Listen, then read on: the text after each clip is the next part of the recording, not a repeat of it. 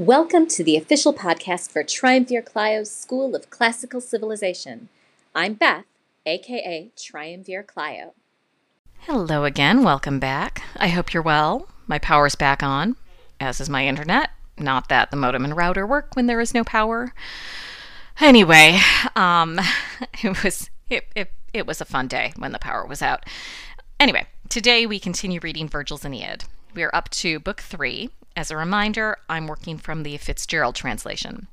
In the last book, we saw the fall of Troy through the eyes of Aeneas, but he and his crew hadn't made it to Carthage yet, so he's not done telling Dido his story. In today's book, his story continues. Aeneas and his merry band of Trojans spend the winter building a fleet of ships, and when summer comes, they set sail. The first place they land is Thrace. Being a good, pious son, Aeneas prepares a sacrifice to his mom. The sun, though, is really bright, so he decides he should build a roof over the altar. But each time he pulls up some myrtle, the roots bleed. Aeneas is understandably disturbed by this sign. On the third try, the ground finally cries out, or more specifically, the ghost of Polydorus, a Trojan prince who is buried there. You may remember his story from when we covered Euripides' Hecuba or Hecuba, but in case you've forgotten, his ghost tells Aeneas his sad tale. Priam sent Polydorus to Thrace to keep him safe from the Greeks, and Polydorus carried a decent amount of Trojan gold with him, but as soon as the Thracian king heard that Troy had fallen, he killed Polydorus and took the gold and buried him in this shallow grave. Aeneas and his crew hold a proper funeral for their fallen countrymen and set sail again. The next place they land is Delos, also known as Ortigia, where Aeneas is both king to the Delians and priest to Apollo. Given that, it seems only right and proper to seek the counsel of Apollo, so that's what Aeneas does. And Apollo reiterates what Venus has already said. Aeneas's descendants will rule their new land for generations. Not so specific and exactly where that might be, so the men debate where they should go next. Anchises says that maybe Apollo means Crete, giving a lengthy speech explaining his reasoning. Since he's old and therefore clearly wise, everyone agrees they should give Crete a try. Aeneas tells everyone they'll build a new city there and call it Pergamum. Everyone loves the name, and they give it a go. It doesn't go well. Their trees and crops die. Anchises says that maybe they should go back to the oracle on Delos, but they don't have to. The household gods come to Aeneas in a dream, smack him upside the head, and remind him about the whole settling in Italy thing that Venus had mentioned. He tells Anchises about his dream. Anchises says, "Oh yeah, I remember Cassandra saying something about that." Because why would we have listened to crazy Cassandra when they were back in Troy? Anyway, clearly Crete is not the right place, so Aeneas and his merry band of Trojans set sail again. The young and old men head west, get caught in a storm, and sail 3 days and nights through a fog before they finally land on the Strophides, where the harpies live. You may remember how the Argonauts drove them from where they'd been pestering Phineus. This is where they moved to. But they're still up to their old tricks, pouncing whenever the men try to eat, which Cylano, the head harpy, justifies by explaining that it's not fair of the men to steal their food and water. And then she curses them, or at least tells them what to expect. Because they stole the harpies' food, the Trojans will suffer famine before they manage to found their new city in Italy. And that famine's going to be so bad that they'll want to eat their tables. It's just such a weirdly specific detail. Anchises loudly prays to the gods that they might be spared this famine, and then the Trojans turn tail and get out of there. This time they land on Actium. They praise Jove for their safe delivery from the harpies. Aeneas leaves his shield behind so that the Greeks know that not all of the Trojans were destroyed.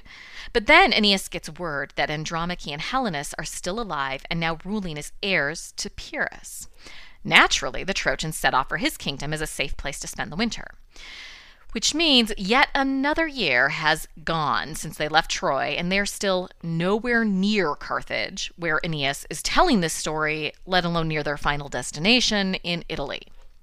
Andromache is shocked to see Aeneas alive, and frankly, Aeneas is kind of surprised to see that Andromache is really still alive too. She tells her story, which is pretty similar to what we read in Euripides' play about her, and then she asks after Aeneas' family, particularly little Ascanius. Then Helenus arrives and invites everyone to follow him to the city, which is effectively a mini Troy. Aeneas and his crew stay until the seasons change. It is only then that Aeneas decides to ask Helenus for help with the prophecy he received from the harpy Calano. Helenus gives Aeneas directions to Italy and then instructions on how to go to the underworld. He also warns Aeneas of dangers along the way, going into great detail describing Scylla and Charybdis, embellishing on the earlier descriptions we read in Homer. And then Helenus tells Aeneas that once he reaches Italy, he should be especially deferential to Juno and visit the Sibyl of Cumae. The men go through the usual rituals of guest friendship before Aeneas and his crew set sail again.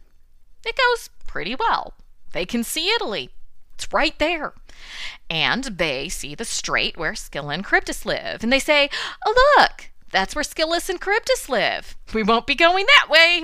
So they don't go that way. And they sail on and see Mount Etna and Sicily. As they're going along, a man flags them down. He's desperate for rescue, so the Trojans rescue him. He introduces himself, Achaemenides.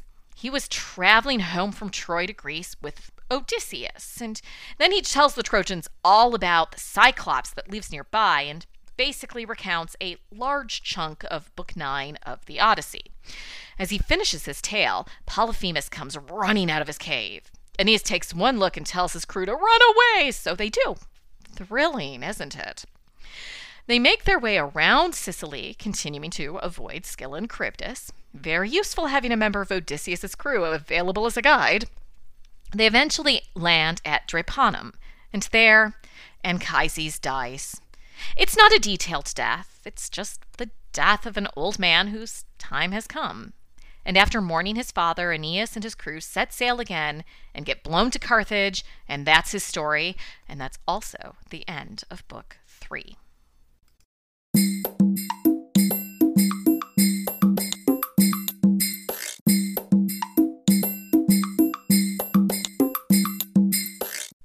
Did any of this sound familiar to you?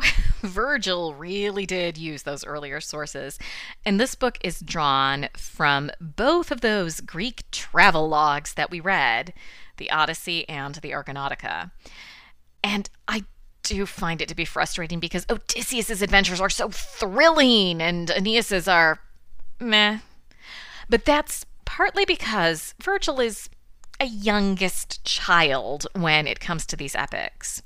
Do you know the reason that a youngest child is messy if the oldest is tidy, or why the youngest is punctual if the oldest is perpetually late?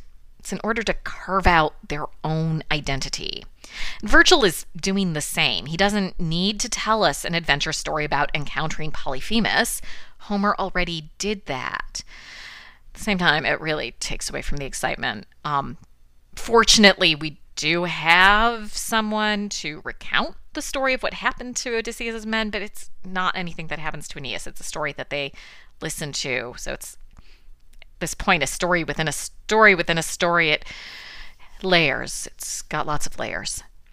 I do want to touch briefly on Andromache.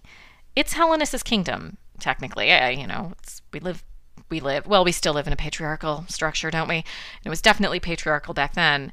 But Andromache is the entry point to this kingdom.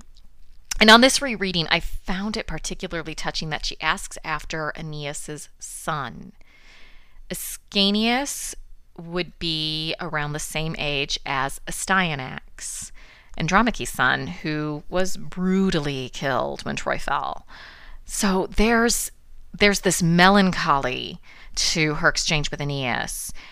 It is completely colored by their shared history and all of the losses they've suffered. And that's a big thing to remember as we're reading the Aeneid. This is a story of trauma and of people living with and through trauma. And as we continue to read, we'll see that some are able to weather it better than others. So what do you think of Aeneas' adventures in Book 3? Pop over to the blog and share. It's at triumvirclio.school.blog. The URL and maybe a link are in the show notes. You can find me on Patreon should you feel so inclined. I'm there as Triumvir Clio. That URL is in the show notes too. In the next episode, we'll cover Book 2, Chapter 3 of the Bibliotheca. Talk to you then. You can join the discussion of this and everything covered in this podcast by following the link in my show notes. And if you're enjoying what you've heard so far, please consider supporting the show with a monthly donation of your choosing, just like public radio. And please also consider giving a 5-star review on your podcatcher of choice so that more people can discover the fun that is Triumvir Clio's School of Classical Civilization.